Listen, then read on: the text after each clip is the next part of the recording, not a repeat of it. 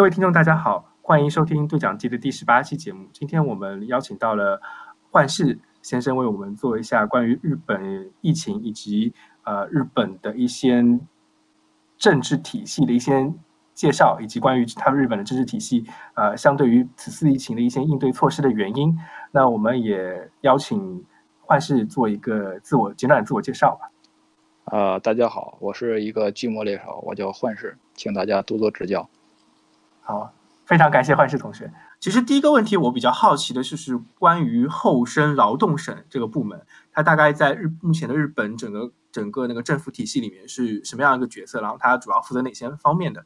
因为我感觉这次其实呃提到最多的其实就是厚厚生省了。呃，是这样的，首先就是说呢。呃，恐怕大家一开始啊，就是提及厚生劳动省，就是不知道大家有没有就一个概念，就是说厚生劳动省这么这么一个省份，它是做什么的？包括你有没有这种概念呢？呃，我我我大致上看了一些消息啊，呃，信息啊，说它大概类似于去处理一些呃，类似于国务院的某些重要的机关。然后国务院可能中国的国务院它管理经济还有其他部分很多，但这个好像有点像，可不可以理解为民政局类似这种？工作，他会负责像社保啊，然后还有像呃老年人，还有一些社会问题，还有一些应急事事情的处理。但他管理的范围比较宽泛，是这样是这样子吗？呃，实际上啊，咱们先从这个两点方面来入手。就第一点方面是什么呢？就是后生劳动省啊的这个处理的问题啊，比别的省的这个就是棘手程度大约高个三到四倍。第一点是什么呢？第一点就是我之前我就有过一段简单介绍，就是什么呢？就是说厚生劳动省，它需要处理问题。首先第一个是什么呢？第一个是养老问题。这个如果啊，你研究过这个日本的财报，这个这个大家随时都可以查。你如果研究过这个日本的财报，你会发现一件事儿，就是每年投入到特别是就是国民当中，比如好比说这个医疗保险啊、养老这方面的东西，占整个这个国家支出的百分之二十左右。但是呢，这个支出啊，你要还要明白一件事是什么？就是说，它的它的这个国家啊，是出入不符的这么一个状况。它这个就这百分之二十的支出，一般都是超支的一个状态。超支一个状态会怎么样呢？它就需要背债。所以实际上你会看到，这个日本这个债务啊，现在百分之。二百的这个负债率很多一部分都是从这个厚生劳动省发钱去弄出去的，所以实际上他们这个问题啊特别棘手。日本一直呢，现在呢就是日本一直啊，包括央行也好，他一直想要什么呢？就是遏制这个，就是超发这个债务这么一个情况，一直没有办法遏制。但是这个锅怎么样？他他全部呢把这个工作都交到厚生劳动省身上。首先这是他第一个问题，第二个问题呢，他需要处理就是什么？就是说这个少子化问题。这个我想大家无论怎么讨论啊，所有人得。出的结论可能只只有一个，就是无解。但是啊，你你现在呢，你不你的情况不一样，你现在是公务员，你需要处理的是什么？你现在处要处理的是什么？你拿着这个所有纳税人的钱，你现在要负责干嘛呢？给纳税人干活，让这些纳税人拼命的生小孩。虽然听起来这个问题啊比较天方夜谭，但是他必须要硬着头皮去干，所以。等于从通过这两点，你就肯定明白吧？这个这个省的任务它不一般，基本上它做的是不是人类能够完成的任务？呃，对于日本的情况来说，就是不可能完成的任务。呃，对，没错，他他他们做的是没有不可能人类能够完成的工作，包括这次的什么，就是这次的疫情也好，再加上第三个，现在呢，先咱们不说别的不说，咱们先说这三个，就这三个，他绝对不可能完成。这是后生劳动省的一个概念。嗯啊好，然后我其实之前看过一些消息啊，就是呃，像对于这次疫情的特别处理，尤其是对于呃钻石公主号的疫情的处理，呃，目前来看是完全由后生后生劳动省来负负责的。但是我好像之前看过，就是类类似于这种紧急事件，其实像防卫省就是自卫部那边，他可能也会有介入，但是好像这次是没有让他们介入过来，是吧？呃，这个问题吧，比实际上比大家想象的还复杂。就是怎么样的一种情况呢？就凡是啊，就是说大家不管在日本也好，国内跑业务好，都肯定遇到过什么问题。就比如说国内遇到的问题是什么？这个部门不归我们管，你要去什么什么部门什么什么部门跑，对不对？遇见过吧？然后说一个就是说比较简单，就比如说以前啊，就是说有一个特别好玩的新闻，就是什么呢？为了就是就是说这个规整这个城市管理怎么样呢？这个城管和警察组成了联合执法队去清理这个街上这个小贩，这是不是就是特别滑稽和可笑呢？但是在这个行政学的这个就是原理来讲啊，就是基本上就是怎么说呢？所有国家这个行政都是本着什么文书主义为重的这么一个态度，他们坚决反对的哪几点呢？首先就是什么呢？绕过规章制度去办事。第二就是就是什么呢？就是跨部门的去办事。咱们先说这个，就是什么跨部门的办事，这是什么？这是一件非常敏感的事情。然后你刚才说的是什么呢？说这个就是就是说什么？就是防卫省他有能不能能不能参与？能参与，但是啊，这个概念啊又更模糊了。这我给你讲个事儿啊，是当时什么？当时是也是就是说啊，我受邀去参加，就是一个呃。不太方便透露啊，不太方便。但是你们，我想你们都能查到这个人，他是他是也是一个国会议员。这个国会议员的出身是这样，他是这个过去的这个自卫队出身，曾经呢就是说跟着美国啊参加过这个伊拉克战争，然后做过后援。他还参加过一个最著名的什么事儿呢？就是我想大家肯定都清楚，就是什么呢？一个飞机马上就要坠毁了，然后呢这个机长。在最后一刻拼死拉住了这个悬杆，以自己的生命换取了这个宝贵的救援时间。最后自卫队站在山门口，然后呢，山底下没有一个人有权利上去。然后等到第二天白天，所有人醒了之后，然后再进去救援，发现这事儿已经来了，就是著名的那场劫机事件。他当时就在场。后来他解完了这事儿以后呢，就说：“我一定要想尝试我去改变这个国家。”那当时呢，那那个时候他就在场，他在场呢。就特别特别愤怒，就说啊，说我们知道有没有问题啊？我说我们知道有问题，可是我们能做什么呢？因为我们什么都做不了。日本注定是一个战败的国家，你在作为一个战败国的同时，军队的话题是敏感的。如果你我们就这样擅自冲了上去，那是什么呢？是军队越级管理不服从这个。这个行政内阁的指挥是要犯大罪的，但是我们要上去呢，我们要上，我们就必须得到内阁的命令。可是当时的情况是什么？内阁的反应不够，所以我们就眼睁睁看人就这么死了。哇，这是当时，这是，嗯，你想这个例，我觉得这个例子跟国内的情况有鲜非常鲜明的对比。呃，它像是就是呃，日本的整个官僚体系的运作，其实本质上。很多它的官僚主义的弊病跟国内的情况是有点类似的，非常让人诟病的就是它的整个文官制度导致的流程的冗长啊。我觉得这一点在日本的各个文艺作品里，或者说是之前的一些呃小说介绍里面，或者说是事迹里面，这点感觉特别明显。尤其是我，我感觉我对日本的印象在福岛事件中，这方面的刻板印象又得到了放大。然后，对，嗯。嗯，你说这这个事儿吧，其实我跟你说，它不是整个官僚系统问题，它是整个社会的问题。它整个社会都就是这个都追寻着一种就是什么的循序渐进这么一个过程。这个，所以说呢，这个我跟你说啊，就是啊，这个政治，特别是包括议员也好，这个就是一个国家的上层是什么呢？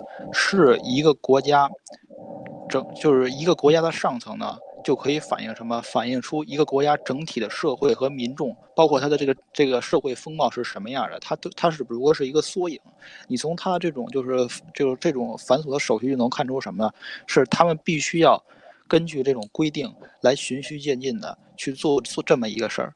然后呢，咱们把这个话题回到刚才你你说的这个提问，我为什么要说说明这么一件事呢？因为啊，他们的预就是说他们写的预案里从来没有就是说。碰到过这种情况，从来没有说碰到过这种情况。嗯，就报，比如说一艘死亡游轮，你停到了这个海边上，对你应该去怎么做呢？首先啊，咱们从法律上的角度来讲解啊，法律上的讲讲解是什么呢？是后生劳动省应当处理，就是这种疾病方，就是疾病传染病方面是他们全权负责的。那自卫队负责什么？自卫队负责的是啊，是救治。是救援，可是呢，双方都有怎么样，都有互相没有的权利，双方都有互相没有的权利，那这种情况应该怎么办？应该呃，如果是中国的话，中国的话可能会有一个更高指令，或者说是呃从上往从上的去控制这两个部门进行协作吧，我感觉。呃，首先啊，就是如果就如果说啊，这个中国有这么麻烦的话，那很多情况下，包括地震救援什么的，它就没法去运作了。对，没法运作，他首先啊，就是你听着一件事儿，就是所有的公务员，嗯，都不能越过国会去做任何事情。你打开你的这个，如果啊，就是咱们也可以这个手边啊有这个就是查询工具，咱们可以查询一下，就是翻开日本的宪法，日本宪法第四章第四十一条啊，国会は国家の最高機関であって、国の唯一の立法機関である。什么意思呢？就是说啊，国会啊是就是这个国家权力象征的最高机关，是国家唯一的立法机构。 只要有这么一条为止啊，这些所有的这个他们的公务员做，无论做什么，怎么样，无论做什么都不能越过这条线。所以你会看到一件什么事儿呢？就是今天啊，就是国会一，就是国会上面很多人就在扯皮，就说自卫队应该干什么，后生应该干什么。后生说我没有这个权利，自卫队说也说我们这没有这个权利。但是呢，他最好的协调方式是什么呢？实际上是有的，这种这种方式啊，怎么解决呢？可以解决，就是啊，首先，这个国会的议员，包括会议长，他都提前发现这个问题所在，然后呢，马上让国会赋予他们这种互相交接的权利，以后他们就可以去做。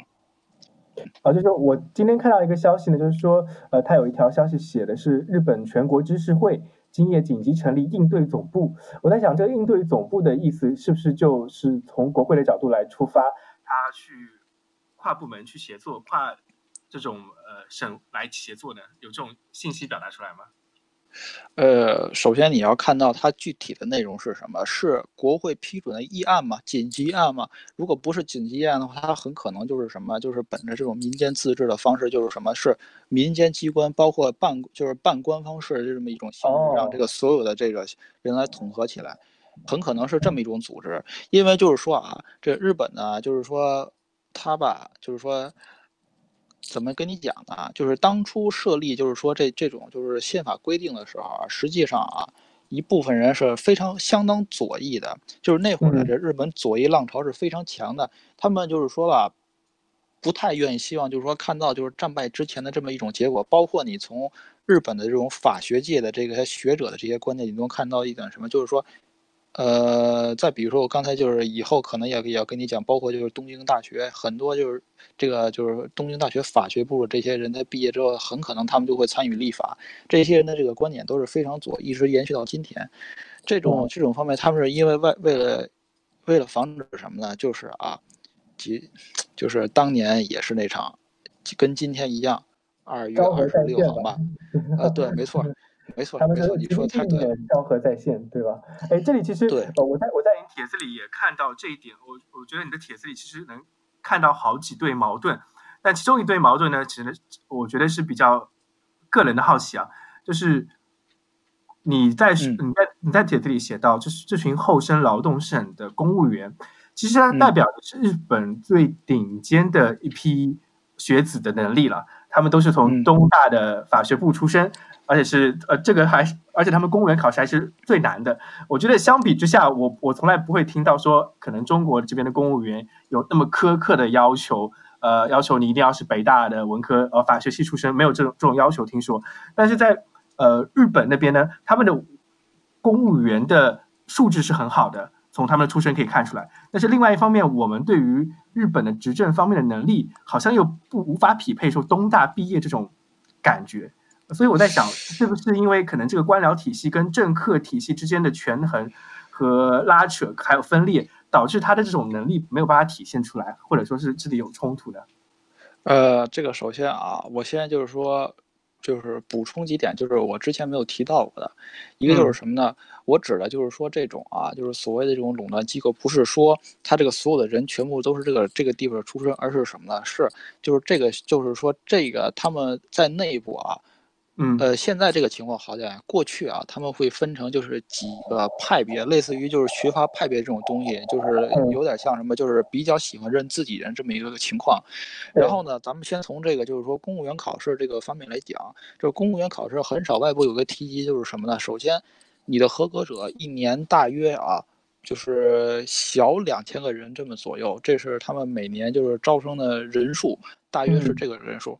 但是啊，就是就算招上这个人之后啊，他会有一个就是将近长达三个月的这么一个海选方式，就是说看你啊，就算你什么，就是说就算你过了这种文书考试，他也不会立刻让你上岗，他会安排一段时间，就是说让你去怎么样，看你能否上任这段工作。所以实际上呢，就是最后能够真正上任这个工作的这个人数呢，在合格者人数的这个中当中啊，会淘汰将近三分之一的人数。然后呢，还有一个就是默认的潜规则就是什么呢？就是啊，如果你是东京大学法学部这个毕业的话，你不会被淘汰。所以，所以就是我我明白这个意思，就是他他的其实呃法学部的。部门这个这个群体的人格，其实在整个后生体系里面的公务员是很能体现出来的，或者公务员团队里面是很能体现出来的吧？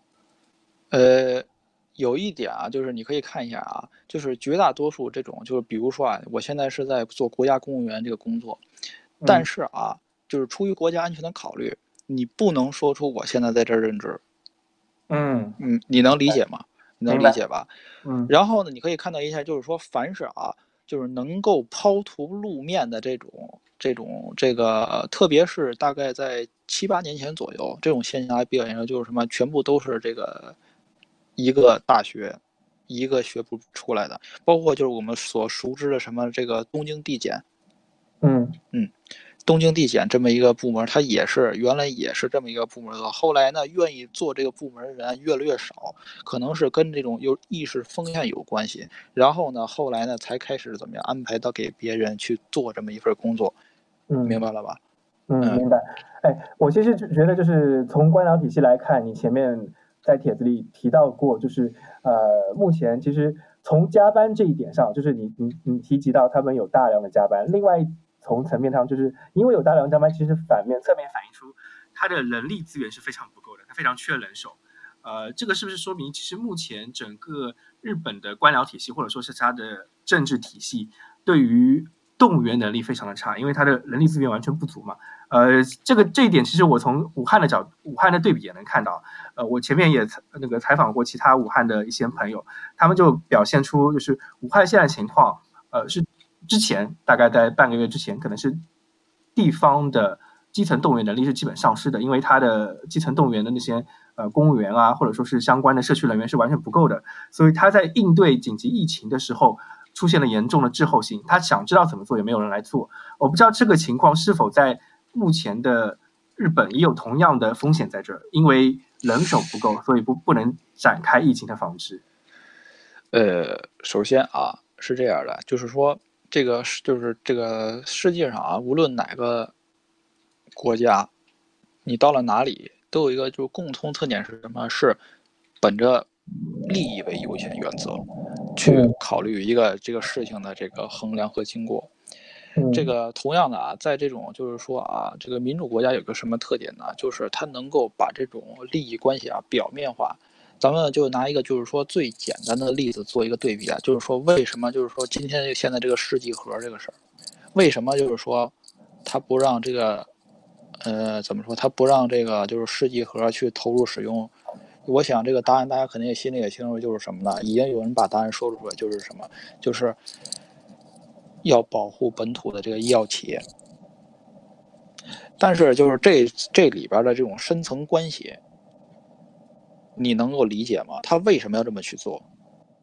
哦哦，我我我我没有想过这个答案是保护当地的药企。呃，这里边我做做一下补充啊，就是呃刚刚提到的关于检测这个问题，呃，今天好像在国会的质询里面，呃，就是现在目前的发言人员加藤胜胜信啊，后劳大臣啊提到过，他可能不知道目前哦之前就是中国援助日本的一万两千五百盒试剂盒。大概目前的使用情况，并且最近几天呢，从二十四号开始，每天的检测案例也非常少。这个我我可能跟那个听众讲讲述那个描述一下这个新闻的情况。就原来呢，就是加藤大臣是说要可以一天做三千八百个人左右的速度做检测的，但实际上从二十四号左右，二四二四二五，包括前面几天，每天只有呃几几十个、几百个。的情况，最近三天只有两百二十例，所以这个情况是大致上这个事情的一个背景。所以现在就是换市的角度是来看，他可能会考虑到当地药企的一个情况，所以做出这种让我们看来无法理解的操作吗？呃，也不会。这个操作之前就有什么，就是说这之前的这个什么后生省的这个担当者就已经在什么在网上透露过。但是呢，就是什么，我希望就是给大家就是讲解一下，就是更深层一次的，就是考虑是什么呢？首先就是。我先这么给你讲述一下啊，他是这样的，一般来说，这种官僚在行政的时候啊，他都会被什么？他都会被啊，就是各种的这个什么，就是说政务要员的这种利益所制约。我来就是讲解一个，就是说，就是比较能够代表这次案例的事例吧，可以吧？我来讲讲解，就是，呃，也可能啊，就是说大家去这个日本旅游的时候，都比较喜欢用民宿。都比较喜欢用民宿，这个特别是什么？就是民宿啊，当时民宿最火那会儿，大概在两年前左右，也就是一八年左右，这个民宿基本上是算是空前的高涨。然后当时已经有人打出了就是什么，就是说民宿能够马上干死酒店这么一个过程。这个这个事儿啊，不用我调查，大家可以就是通过肉眼可见的形式发现啊，就有一点什么呢？就是。最一开始呢，就是日本的官僚和内阁非常非常欢迎什么，就是这个以民宿这么一种方式呢，来什么呀？怎么样？来就是说啊，这个就是入住日本，让这个就是来缓解这个住宿率的不足。这个我之前呢做过一段时间的这个旅游业，所以我非常清楚就是什么，就是说日本啊的这个就是就是特别是这个酒店床位的就是紧张程度，实际上啊是每年都在增加的。因为什么？就是说他自己本身的这个床位住宿无法缓解目前就是说这个旅游人数暴增所带来的压力，所以必须要靠民宿去缓解。当时呢，印象我印象很深是什么？是说要推出这么一个民宿法。民宿法推出之前是在大概这个十月，就是二零就，具体时间我也忘了。我。就是简单叙述一下吧。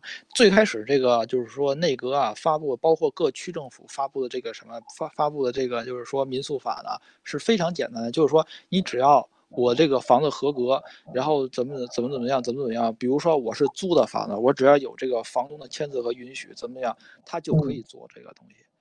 然后呢，话锋一转，不到两周的时间，这个法它突然就变了。他突然变了，给了非常非常苛刻的要求，比如说啊，你一年当中你这个房子做民宿啊，不可以超过多少多少时间，有的地方呢，甚至就是有几个几个月份你不能做民宿。完了有有什么什么这个区，然后甚至于啊，它每个区之间的这个规定也是不同的，这个就涉及到什么？这个就涉及到就是日本的这个什么？日本的这个就是说这个地方自治法案了。地这个他们这个就是地方自治呢，非常这个明细，明细到就是说每个区甚至每个街道，它都有可能就是可以根据自己的这个当地居民的意志来做出改变。这个情况呢，就是根据这个熟人透露是什么呢？是背后有这个利益团团体去运作要，就是运作要强烈要求他们不能够实施这样法案。哦，其实你刚刚已经提到了我们。可能就是我们说的日本政坛政治结构的第三个角。前面我们提到了大概官僚体系，还有一个国会议员体系，然后现在还有一个就是地方的自治权利。在这次整个疫情的防治过程中，我们也看到，好像呃后生省其实在甩锅，把部分的那个检疫的办法就跟跟地方来说，哎，你你自己去做吧，我们其实管不了那么多。那像包括现在呃，从以北海道为例，各个地区的。地方的公务员团体或者地方团体，他们其实已经在自己去做一些防疫的功能了。这个这个是不是可以表现出，就是可能地方政府的角色完全独立于东京，以东京都为主，以辖关为主的官僚跟国会议员这个体系呢？呃，首先咱们先澄清一件事情啊，这个刚才你的这个表达，首先就有一个最大误区是什么？是以东京都为主，以霞关为主。咱们先明白一个道理，就是说霞关管不了东京都。哦 然后呢？这个这个华霞关管不了东京都。好的，好的。然后呢，这个东京都啊，甚至管不了各区。我来给你就是。稍微讲解一下这其中的一个案例。首先就是说，现在日本一直不是在这个填海造岛嘛，对不对？日本在填海造岛的时候，那个就什么是新的地方？你还记得就苦米 K 那个大裤衩，还记得吗？苦米 K 的那个那个场馆，知道吧？呃呃，我我不太清楚，你可以介介绍一下。啊，就是那个，就是国际展示场。那个国际展示场啊，就是什么？是后来，包括现在咱们知道这个羽田机场，他们都是什么？是九十年代，就是八十年代九十年代开。呃，对。后来呢，他本来说要填一块新的海，就是什么？就是现在他那个地方不是咱们国家，是他们那个地方叫就是青海地区。嗯。青海地区那边有一片的非常大的什么？非常大的这个什么？这个。的这么一块什么呢？这么一块这个人工岛屿，但是他在建造建造的时候，那个由于那个归属权啊写特别特别的含糊，所以说那个归属权有问题。然后呢，归属权有问题之后呢，就导致一个什么情况？就是日本呢，就是所就是承办这个奥运会的这个江东区和这个之前就是这个大田区两个区怎么样打起来了？打起来说这个这个地儿应该归我，这个地应该归我。然后东京都说我处理不了，你们拜拜拜拜，怎么样打官司去吧？于是你能看到啊，一个就是一个首都的政府底下两个区，大家在互相打官司。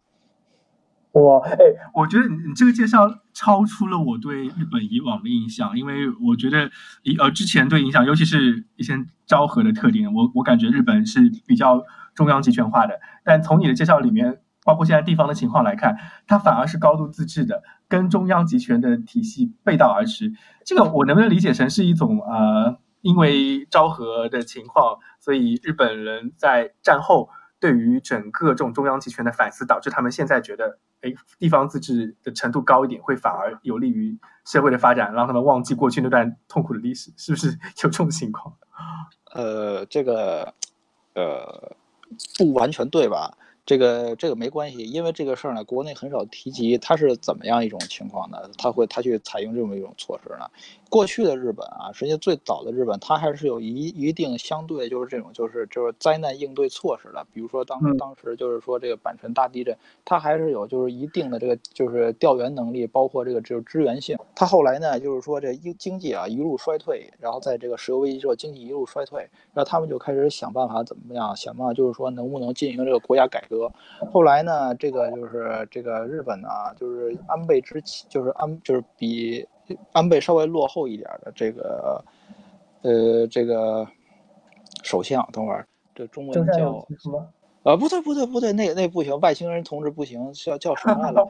也呃，中村根中中村根，对，中村根康弘，他呢是一个就是什么？是美国人这个扶，这个是对，是美国人扶持上去就是比较厉害的一个亲信，在这个就是当时这个他们的大力帮帮助下，这个中村根康弘同志呢。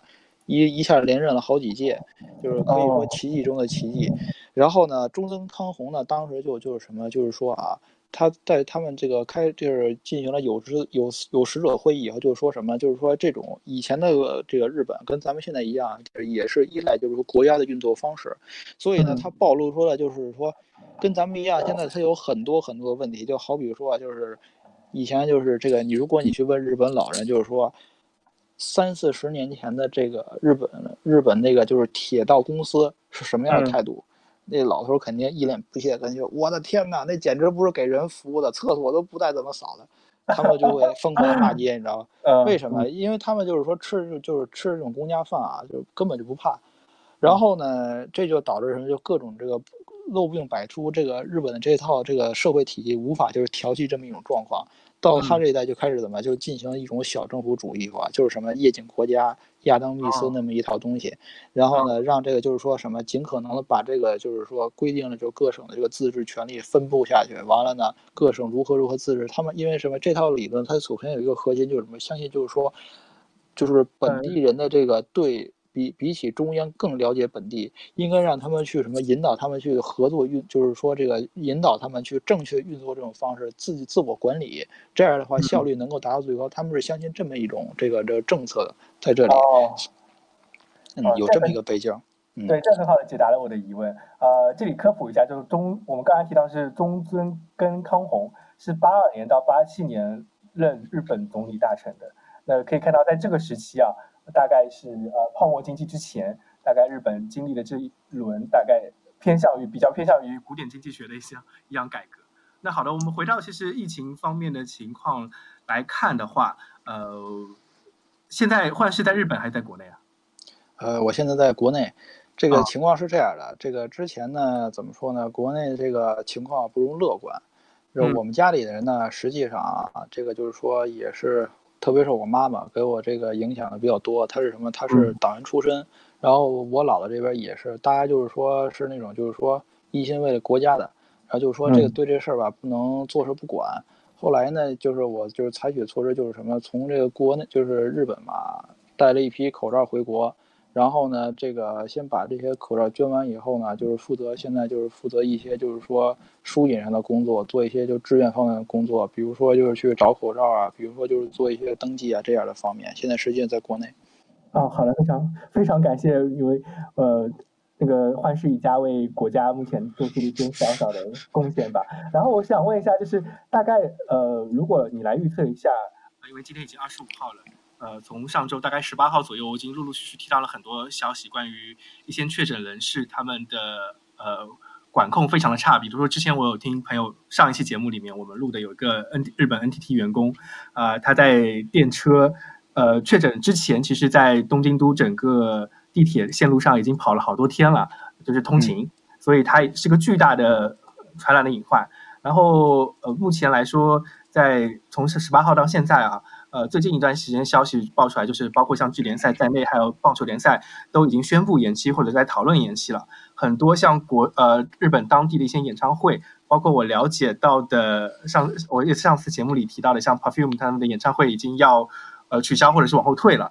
那在这种情况下，呃，你觉得可能以你的角度来预测一下，接下来日本的疫情是否会得到控制，或者说有可能会有更大程度的爆发呢？嗯，这个我的预测是什么？日本的这个爆发拐点在三月初，也就是说三月十号前后，这个应该是这个会有一个明显的转折。实际上呢，就是说现在资料呢，就是包括像统计学家呀、预测学家，我不是干这行的，这个但是呢，我能就是说能够就是我做过对比之后呢。就是我我个人认为是什么？就是说，它应该是在三月左右就会有一个，就是三月十号前后就应该有一个结果。到目前情况的看来呢，它是不太可能这个成功的预预测出来的。首先就是说，呃，它牵扯到很多就是各个方面利益。就是什么意思？就是它因为就是刚才我们讲过了啊，它是什么？它是就是说啊，因为就是它已经把这个什么就是大权下放了。这个政就中央政府的这个政权呢不在自己的手里，所以怎么样？所以他实际上要做出这种紧急预案啊，是要做出很多牺牲的，是要做出很多牺牲的。包括你刚才说的，就是说这个病人他不给检测，他不给检测，你想过这是为什么吗？呃，我我我在上期节目里，我其实跟他们呃提到了一个观点，就是说，呃，因为日本的医疗架构它也是这种散点式的，它是一层一层从那个地方的诊所。再到较大的那种，它有一个推荐制的，就是呃，大概会把这些呃病人往，如果是真的地方诊所搞不定的，他才会往大医院去推。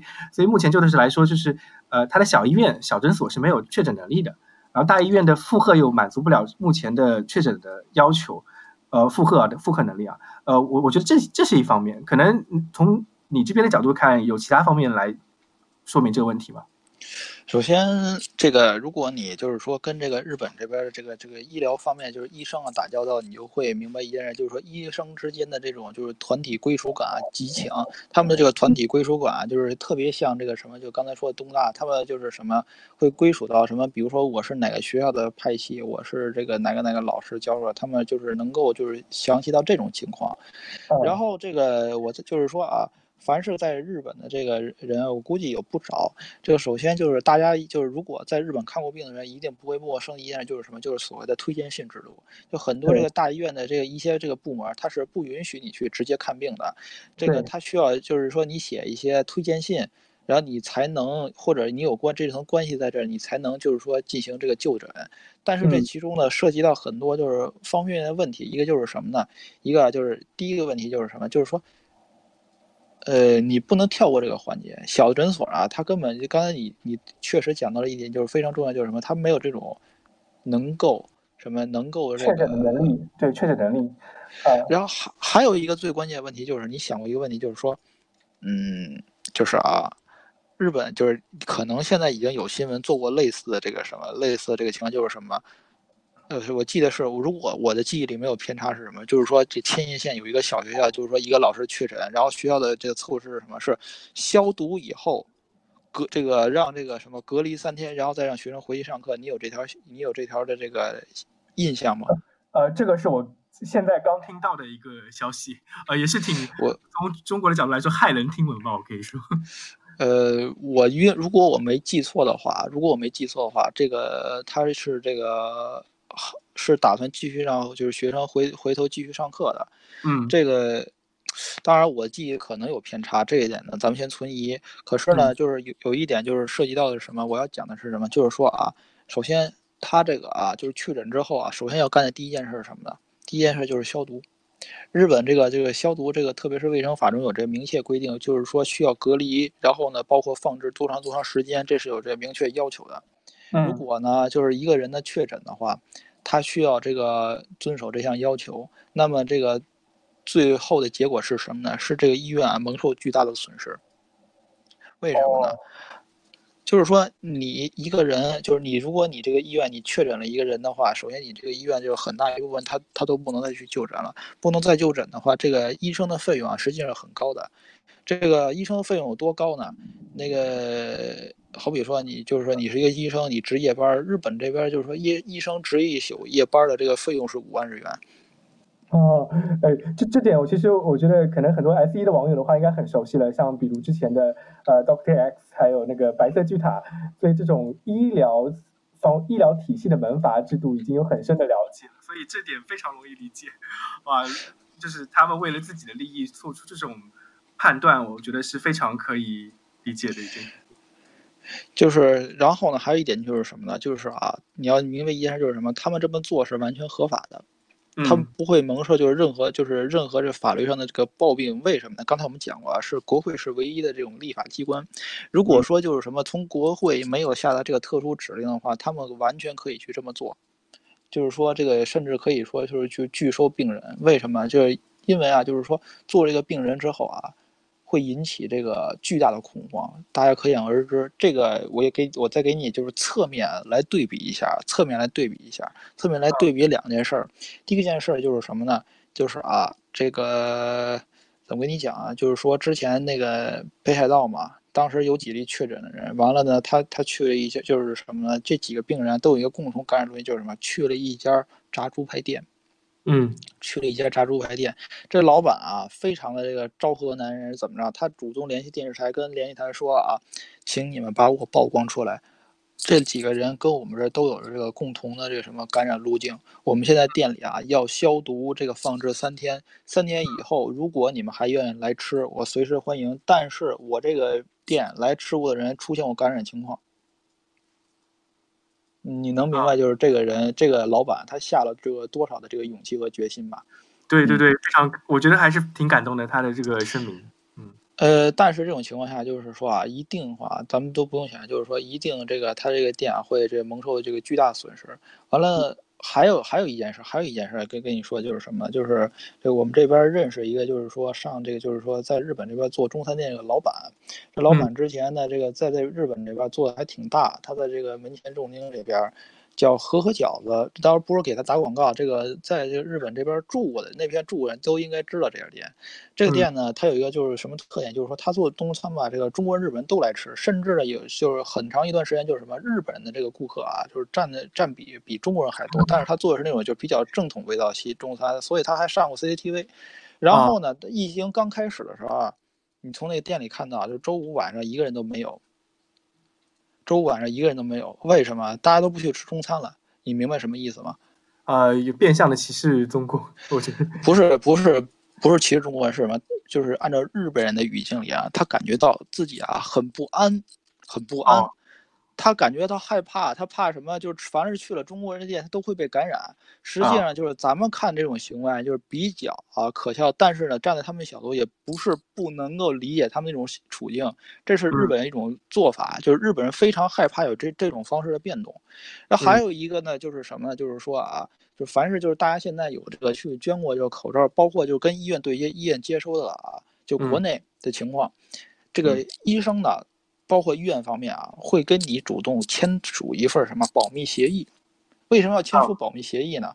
首先，你看啊，就是什么，在咱们现在社会上，就是什么，根本就是说还没有公布，就是说这个口罩这这种使用数量，为什么呢？他是这么考虑的，就是如果你每天公布，就是说这个每个医院啊使用了多少多少口罩，多少多少口罩，比如说咱们可以对比数量啊，好比说这北京协和医院突然使用了两千个，但北京安贞医院只使用了五百个，什么这什么意思？你知道吗？啊，这这是很可怕的一个对比，我觉得。呃，对。我跟你说，就是大家什么都不用说，这个老百姓都慌了，老百姓慌了。所以说这种情况下就是什么，采取一些就是比较必要的措施，是很就就这种措施是很有必要的。你明白我的意思吧？这这通过这种这个方式对比，你就能够明白，就是说日本的这个就是病患数，包括现在它这种民间医学上的这个对应啊，它实际上并不是说啊检测方式的。这个增加不了。我这么说就是，日本像日本这种就是什么，它在世界上就是包括这种生物化学，它都是非常先进的。你说它没有这能力检测，我跟你说那是不可能，完全不可能一件事儿。但是有一种情况，是它是不够的，就是怎么着，大家都不干活，那它就真的不不检测了，因为你不可能说你追到人家实验室看人家每天都做什么，对不对？嗯，哎，那那这个其实，呃，我自己的感官啊，从盐田健太郎的上传之后，呃，整个日推其实弥漫着非常恐慌的情绪，而且这个情绪最近几天来，因为呃后老沈的表态啊，以及每天缓慢的确诊人数的更新，呃，然后加上各个地区从北海道到冲绳各个地区的雨后春笋冒出来的呃确诊人，呃，导致我觉得现在日本整个整个恐慌情绪已经。呃，接近临界点那种爆发的感觉了。但是结合结合另外一个角度，现在好像又又是没办法，因为从你刚才的描述里面，各方因为利益，呃，都不是后老沈自己的这种意识，而是各方利益错综复杂，导致这个确诊人数肯定不会，呃，是肯定是远远低于目前的疫情的。那我我感觉这个事情呃有点无解，让我让我就感觉好像这个事情，而如果我们在中国还能骂像武汉的 F 四的话。好像在日本里，你就很难找到一个，呃，这种呃后老省可能能作为一个发泄点，但其实说到底还是日本整个社会还有它体系的问题了。呃，准确的说是什么？是这种，就是说它的一个弊端，但是呢，就是这个弊端呢，其实也不是弊端，而是什么？就是是在我看来，实际上是一种，就是说相对于能力不足的这么一个问题吧。呃，我给你就是，呃，说。这么一个事儿啊，就是你你你就咱们咱们就现在这么说，这个呃，比如说就是福岛这个核爆的这个问题，实际上这个福岛核爆的问题啊，就是站在整个就是这个观点上啊，就是情况是相当严重的，对不对？嗯。可是你看到就是到现在为止，有谁负责这件事了？呃，东电那几个大佬鞠了躬之后人就不见了。呃，我跟你说啊。就这种情况，你知道，他谁都没法负责，因为什么？谁都有责任，所以他在这些人呢，他会就是大家会怎么样聚在一起啊，自保。因为什么呢？就是谁都没法负责的情况下啊，这导致的结果是什么？你没法追究，你没法追究，你就不能这个让任何其中一方人负这个就是特别严厉的这种法律责任，那这个事儿就算过去了。这个事情啊，实际上你能够什么？你能够就是说凸显出，就是说你带到今天啊。咱们先来梳理，就是说梳理几点关系。咱们先来梳理几点关系。关系一就是什么？关系一就是这想必大家也知道，第一就是奥运会问题。奥运会问题。奥运会问题。奥运会是现在是达摩克利斯之剑悬在这儿呢。哎，对。然后第一就是奥运会，奥运会，然后这奥运会这些这些利益团体所带来的这个情，就是所带来的什么，就是这种压力。第二。第二就是什么？就是日本各企业之间，包括像日本经团联之间给他的这个施加的压力，说明什么是不够的。还有什么？包括这些国会议员之间的这种认识程度啊，他也没有统一。我这么，咱们就这么跟你说，就是说，如果啊，你会发现，就是如果啊，从国会议员身上啊，你看不到就是什么，他们重视这种程度的话。那说明什么？就说明日本目前这个社会的这个意识是没有统一的。就算底层的这这些人慌了之后呢，又能怎么样？因为啊，他就这些真正控制这个利益的这些人群啊，他们不愿意现在就是这么就手放弃自己，他们愿意去赌。明白了吗？对其实其实我在呃昨天跟另外一个朋友去录节目的时候，呃有一个关键词，我觉得提出来是我不知道是不是日本这个民族的一个特性，就是赌博的心态。啊，我昨天提到的，其实日本人从昭和时期的很多战争决策上就已经表现出来，他们很喜欢赌博，去搏一把的这种心态了。然后在呃之后的东电的福岛事件之后，再到这次的疫情事件的时候，我总感觉好像这个赌博这个心态又再次出现冒出来了。大家都在想，哎，这个要不就没那么严重吧，就过去就过去了吧，就赌一把的心态。你刚才也提到了这个关键哦，这个词我觉得还挺关键的，描述他们的一个心理。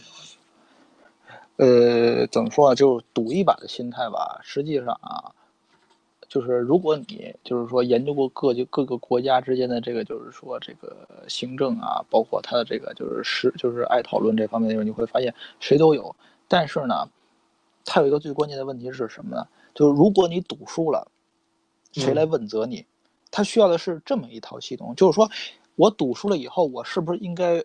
出现这个负责人，我是不是应该有这个给赌输了这个后果这个负责人舔屁股的这么一套系统？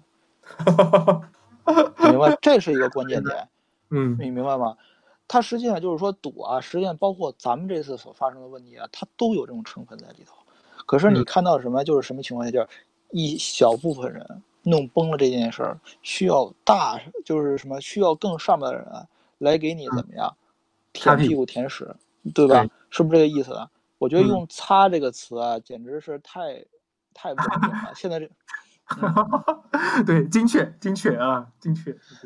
这个现现在这个情况是什么？就是日本啊，它其实是有这种心态在里边，但是啊，但是怎么样？但是它没有一套问责系统，它没有一套问责系统在这里边，所以这个这这件事无论如何，它再怎么爆发，它都会大事化了，小事化无。对对。啊，我我看一下这期节目，大概时间也差不多了。我觉得很多问题我还挺意犹未尽的。不过我现在对呃，没关系，你可以再问一下，我简单的回答你。这个不能给这个观众留下遗憾，你说对不对？哇，太良心了，太良心了。那我们哎，那我就继续讲了。其实呃，有有一个问题就是说，关于这这个，我觉得很呃，是一些朋友的戏谑的讲法。呃，我觉得这个这个角度来看，有点阴谋论了。但是好像呃提一提也有点趣味性吧，就是关于日本对这次态度，这次疫情的态度更加像处理一些普通呃流感的，过去他们处理流感的一些方法，就是呃有点放任化。从如果从后后老沈的角度来看啊，那所以有有一种说法是说，呃日本政府可能会不会想，哎这个东西还能去老龄化，能对目前的情况有一个解放？这个这我觉得这个这个说法比较阴谋论，或者说是戏谑。但是从今天这个角度来看，呃，或许也有点讨论的价值吧。呃，首先咱们这么说啊，就是它倒不是这个，其实还有一点就是大家可能没有想过一个问题，就是什么？它老龄化社会啊，带来一点就是最严重的情况就是什么？最严重的情况就是说，这个医疗资源的这种利用率啊是极高的。咱们就是说，凡是这个学过公共卫生学，呃，或者就是大家这个知道一点，就是规律都知道。现在不单单是这个，就是说冠状病毒高发期，同样也是什么，就是说这个流行性这个疾病的这种高发期。对流感高发期，嗯，呃，每年的这个就是啊，每年的这个时候呢，医院都会住满了老头和老太太。嗯，呃。所以你看啊，之前就是他就有一个新闻，就是说说我们储备了大量的什么这个流感药物来应对流感，没想到用上这次了。有这个新闻你有印象吗？呃，如果说啊，就是别的不说啊，就是咱们再说另从另外一个角度，就是咱们再考虑一下，如果你现在让这些就是这些病人真的走到医院里去给他就诊，这些在床上躺着的老头老太太怎么办？他如果在这个二次这个就诊怎么办？我爸之前就跟我说过一个事儿，就是什么特别常见的事儿，就是说，就是说啊，有这个这次感，就是这次咱们国家感染的很多患者都是什么？第一次觉得我有病，一查没病，我又然后再去查没病，第三次查又有病了，怎么回事呢？就是他在医院之间穿梭的时候被这个意外感染，这种情况是非常普遍的一件事情。对，又而且挺普遍。对，嗯，呃。包括这个问题也好，所以呢，有的时候啊，这个医院呢，他也要装傻，嗯，你懂了吧？嗯，然后继续。呃，其实我我接下来的问题是关于就是中日两国的对比的。呃，像日本这种相对来说跟中国的呃集权有点区别的，就是它相对原子化的管理方式。呃，我在几年前，当我第一次了解到日本的医疗体系就是这种推荐性质的时候，我觉得是非常可以在中国的环境下去参考的，因为中国现在其实是大量的挤兑呃三甲医院，还有各个地区的高级别医院的医疗资源。呃，导致这种原子式的诊所跟医院反而没有发挥他们的效果。然后当时就提到的一个解决方案，就是参考日本的这种推荐性质。呃，这一点也在其实在中国医学界有很长时间的讨论。但现在从这次疫情来看，却反而发生了一个呃比较比较有趣的对比，就是呃一个是这种大包大揽制的这种比较较权威制的医疗体系，另外一种是原子式的医疗体系，在。同样面对疫情的方面下，好像目前看来，呃，中国的呃群众可能更会觉得像这种大包大揽制的三甲权威制医疗体系，反而更让人觉得安心。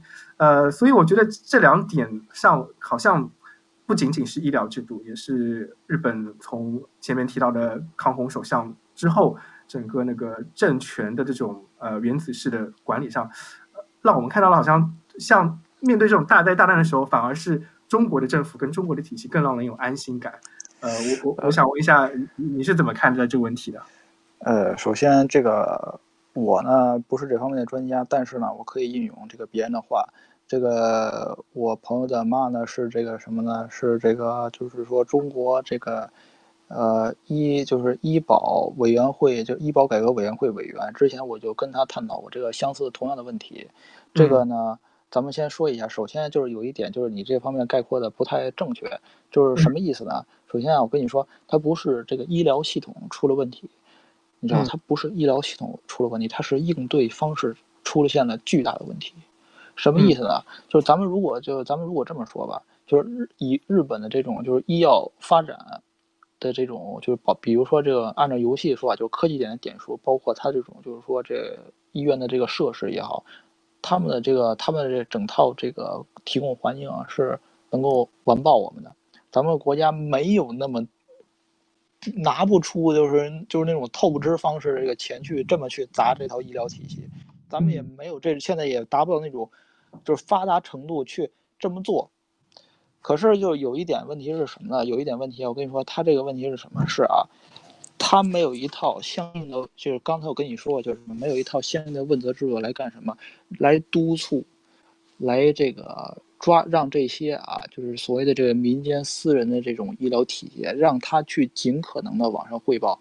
咱们就是横竖，咱们咱来纵向对比一下啊，就是什么，就是现在就咱们看到这个就是北海道这个事儿，北海道这个事儿，是不是你能从这个新闻三天两头能看到什么？三天两头能看到这个，对吧？北海道这个事儿啊，就是特别有意思，就是什么？它特别就是，如果对于我国，它就是什么？它就是这个，就是，呃，他就是这个湖北省潜江市这个书记，什么意思？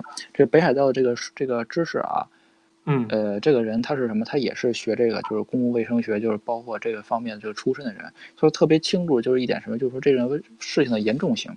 所以他怎么样？他是等于是什么？是开始着手排查这件事情。但是我们可以，我们可以毫不犹豫说，这个日本这条气犯哪儿啊，都一样，他都要牵扯到各种利益问题。但是呢，什么就是说地方先行的情况下，要比什么？要比这个怎么说？要比这个什么都不做要强。为什么？他这个什么？就之前我们说过啊。就是最就是最强大的什么，就是最就是地方啊的政府是地方最强大，这个有这最强大的权利，对不对？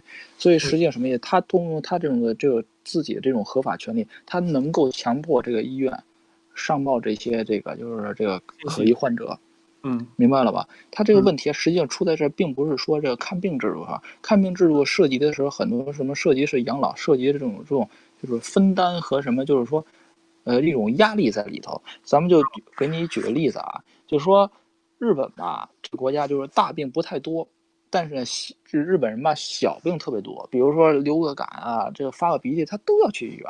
你知道日本人有这种，就是说，呃，这种卫生习惯在在就是他们有这种就是卫生习惯的人，就比如给你举个例子啊，就是说他们这次就是买口罩吧，就有一部分的这个就是比较就是我比如说我周围同学他们就不缺口罩，我之前问过他们你缺不缺口罩，他们说不缺，我说为什么？说我们有家庭要求，我们常备这个东西啊，这个首先你看就是什么，就一个是什么，就是他们这种。卫生就卫生习惯啊，有一部分这种卫生习惯要比我们的这种理念要先进一些。但所以说他他什么呀？他就因为他正是因为他没事就喜欢去医院，所以才要改成改成这种什么这种分担机制，分担机制在里头，分担机制在里头。同时呢，他还有提防一个什么问题？提防一个就是说这个腐败问题。比如说这医生愿不愿意给你，就是说比如说给你瞎开药之类怎么办？嗯，你你你想过这个问题没有？他这个国家就是目前啊，我国的这个层面，它最大的问题实际上就是什么？就是说这种医患关系的信任啊，对，要比你你如果考虑到这个，你就明白，如果按照日本这种方式去发展，你让他们去开药，你让他们怎么样？如果他一旦产生了这种腐败问题，你去怎么去问责他？你的这个就是行政成本要增加许多许多，包括就一系列其他很多的问题在这里。所以中国就是说，他不是说。不去实施这个，而是说你要考虑到这个整个国家的社会情况和这个，就是说这这种，就是说，比如说这，就是这个人的这种思想啊，这个主流思想，包括他这个就自觉性，你要根据这些东西，你来去探讨他这方面的就是什么一个综合性，然后你去选择一个最优的结果，明白了吧？对对对，我我今天其实跟你聊下来之后，感觉哇，我之前学过一门课叫系统动力学，呃，这门课呢是 对我就你你有你你知道吗？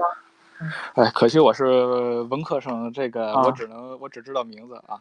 啊，是这样的，这门课呢是 MIT 那边有个教授去讲的，呃，大概就是讲很类很类于很类似于中国的阴阳理论，就是各个你选择什么样的决策会导致另外一个结果的降呃那个变好还是变坏，就增效正向效益还是负向效益。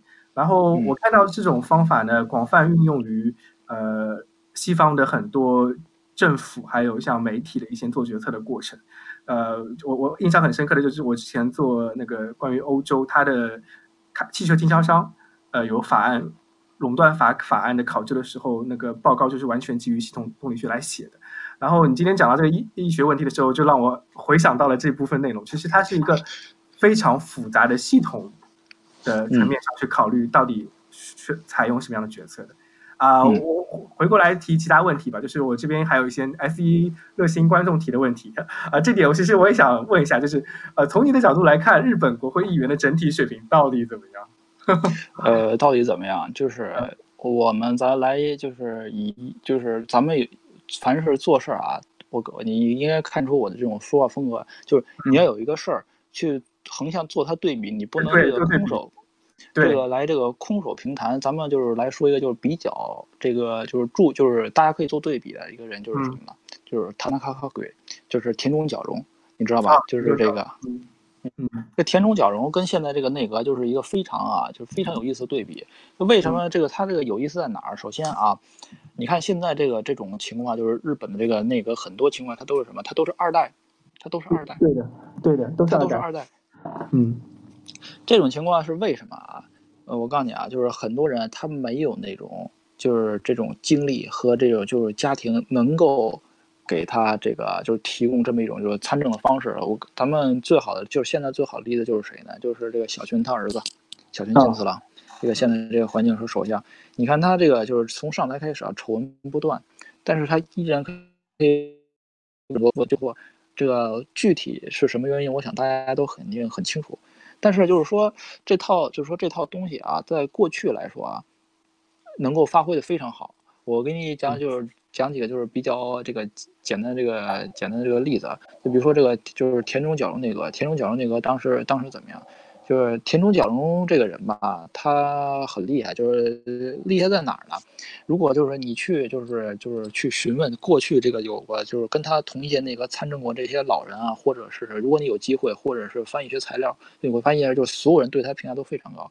这个人呢，这个出生在哪儿呢？出生在就是大家就是现在都已经不用词叫。维拉尼红就是里日本地区，也就是什么，就是靠近这个日本海这么一片，就是当时连，当时连这个什么，连本地连医院就是都没有，就是就是这么一片，就是在山里的这么一片地区。然后呢，这个人呢也是小学毕业，然后最后呢靠着自己的这个方式啊，先做了一个建筑工，发了大财，然后以后呢这个成功就是说通过这个佐藤荣作手下的这个，然后当选了首相。他首先他在当时这个社会啊是有几点极其极其不不平常的一件事。说第一点是什么事儿呢？就是他没有学历，他没有学，他是小学学历，你知道吗？他他是小学学历。如果你会看，你去看到这个呃。之前这个担任这几个人啊，那那几个首先人家都是这个贵族出身，跟他完全不一样。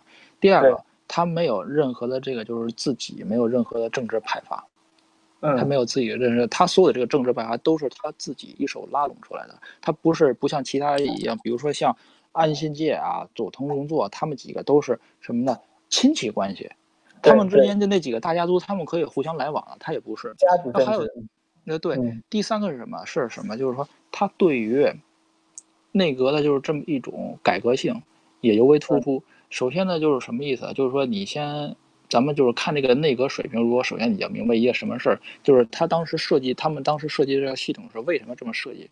是希望什么呢？就是说，希望就是说一方啊，不要有过大的权利。然后还有一个是什么事儿？还有一个就是说啊，这个大家都很明白，一个是就是什么？经常听的就是所谓的竞选口号。他们希望是什么？就是说啊，这些议员啊能够参选，肯定是有他的理由的，你知道吗？肯定有他的理由。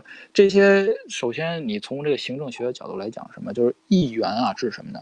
是民，就是说这整个社会的一种化身。啊，首先他能上去，他一定有点本事，对不对？对，是不是？如果说啊，你这个社会整体啊，就是说对这个，就是说对这个国际大事比较关心，有是有远见，那毫无疑问就是你选上去这个议员。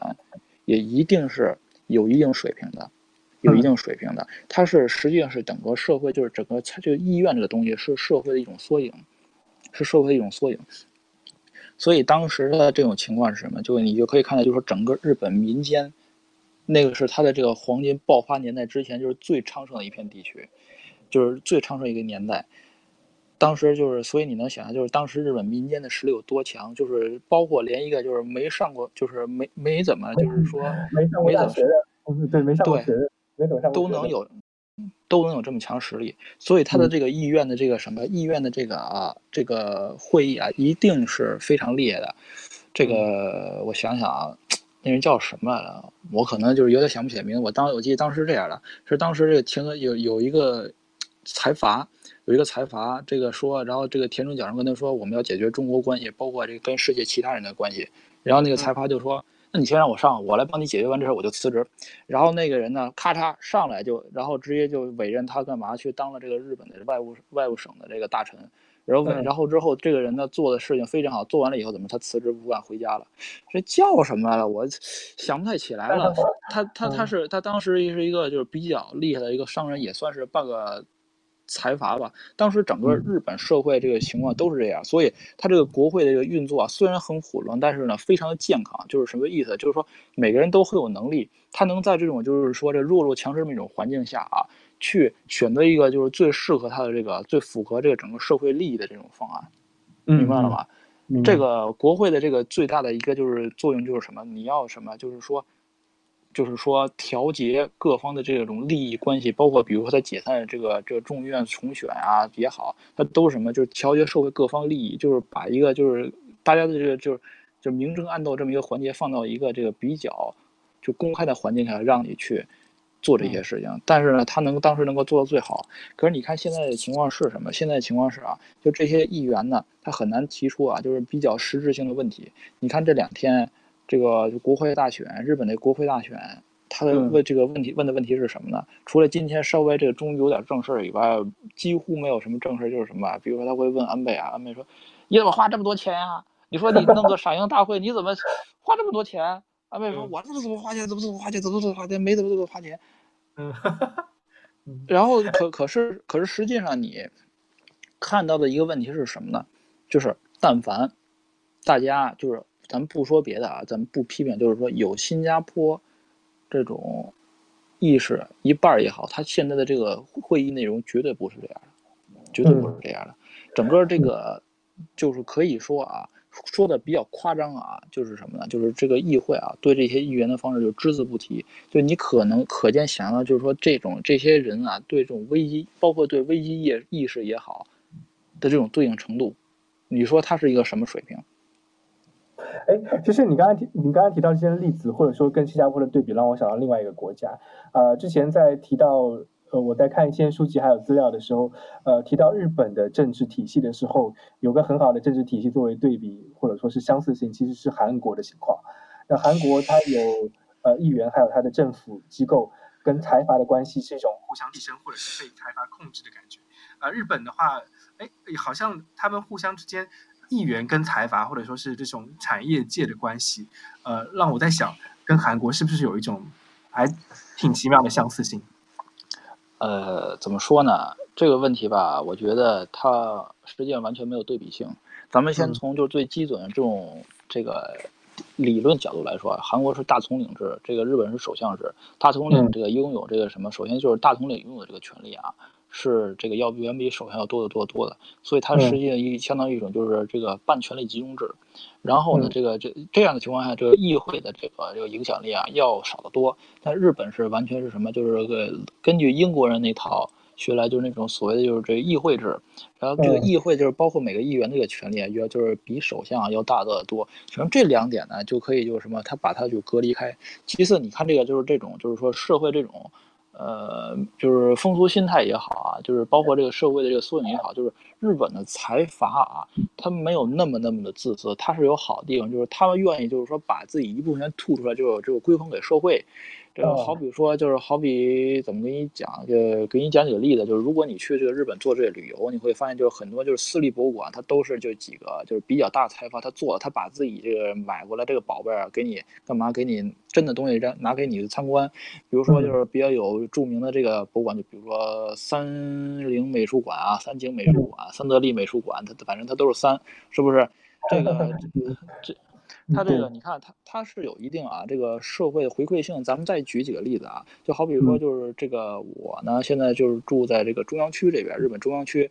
中央区呢，它是什么？就是说上班的人，就是说这个，因为就是说就是旧型旧的大企业呢，它在中央区比较多，新的大企业都在日东京的这个港区比较多。嗯，这个我住在这个就是就是中央区这边嘛，中央区就有一个就特别有意思，你经常是看到就是一个黄色的这种车或者一个青色车，这车是什么？是那几个财。财阀呀，他吐出来就把这个钱吐出来什么？干嘛拿每拿出这个多余的钱干嘛？他赞助一个什么系统？就免费让你坐公交车，让你出去玩去。然后这个出去的地点很有意思，各种什么这个旅游景点啊，完了包包括他们自己的公司啊，什么这个啊占，反正就是特别有这个商业利益在里头。但是你能看到一种情就是他能他愿意把这个钱吐出来，他愿意把这个钱吐出来，他不是就是像这个韩国这个财阀，他是死抠在里边的。明白吗？嗯，这个所所就通过就光咱们光说了这两点，你就应该很明白，就是这是没法对比的。嗯，哦，好的好的，啊，那我看看我现在学的时间可能差不多，一般我一般这个节目一个小时左右，呃，你看看，呃，我们今天聊完这些，你有什么需要补充或者说来做一个总结的吗？因为我觉得其实你讲的特别好，我觉得我更需要听你多讲一些。呃，感谢这个这么高的评价。就实际上啊，就是我呢，这个远就是远比，就是相比日本的这个系统，我更擅长国内系统。但是很多话呢，我没法一一跟大家说，这个比较遗憾。这个，呃，怎么说呢？就是大家这就是这次的情况啊，我希我就是首先大家希望大家能够明白一点，就是什么呢？就是现在的情况啊，已经不是就是光国内一种情况，是这个国际性问题。大家甚至可能。我在我看来，就是说这件事儿很可能就是要做好，大家要做好这长远的准备，甚至每天戴口罩很可能会成为我们今年这这么一种常态化，它都是有可能的现象。同时呢，就是什么，就是说，大家就是对这个日本社会这么关注，呃，我很高兴。为什么呢？就是你在日本啊，如果你看到年轻人就是对外界社会这么关注的人啊，实际上多。这个在我看来是一种非常好的一种现象，为什么呢？就只有你在关心，就是外界，你通过对比，你通过学习的方式，而且整个就是这个社会的，这个就是储备力呢，它才才才才才会增长。所以我是非常就是什么非常对今天这种情况就是比较非常意外。包括我这个回帖就是什么有这么多人去反响，我本来想就是说我写了这么一个东西啊，会出现一堆人怎么样来喷我，然后给我这个挑刺儿，然后就是做一个巨魔，然后这个 啊，我我就我要化成一个巨魔猎手。可是实际上这个效果呢截然相反，有很多人这个什么，包括就我写帖子写这个帖子之前，我会想到一件事，就是很多人他看到这个帖子太长以后，他就不愿意看了。但是这个情况完全是截然相反的，大家都说的什么？嗯，不错，再写点，老板再来五斤。这个情况是我感到非常意外的。我希望大家呢能够本着这种心态呢继续学习，学习这个方式是没有止境的。希望大家能够继续保持这种心态。谢谢大家。啊，好，那也我们也祝愿那个接下来整个包括日本还有其他地区的疫情能够有所缓解。那这就是以上本期节目的内容啊。那大家下期再见。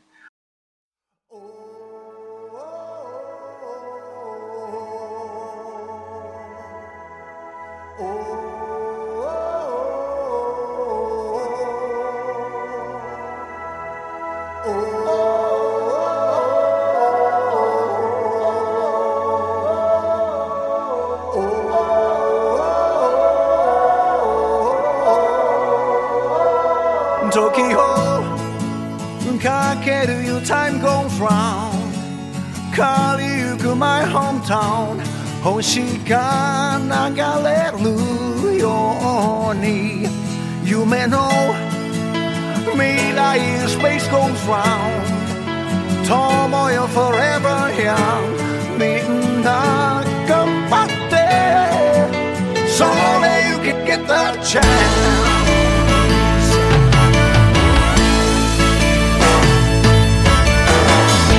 果てしない空と海の青さに胸が騒ぐ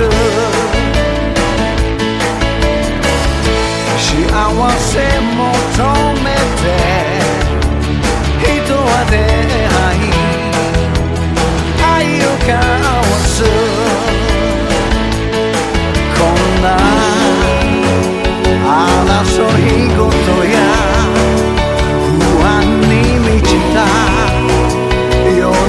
だけど時をかけるよ Time goes round 麗し my hometown 恋の花咲く都回る回る Space goes round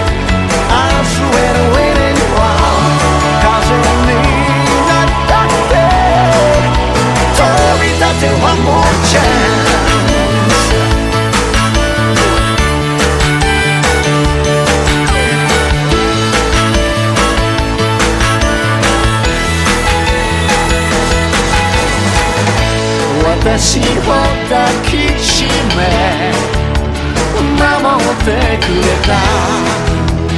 人はもういない。頬の灯火それは君に光る一番星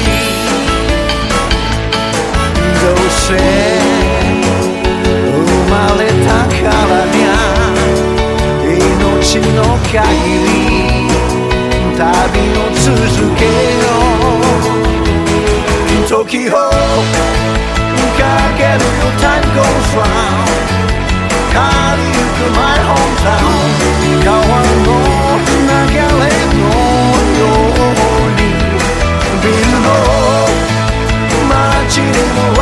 sun.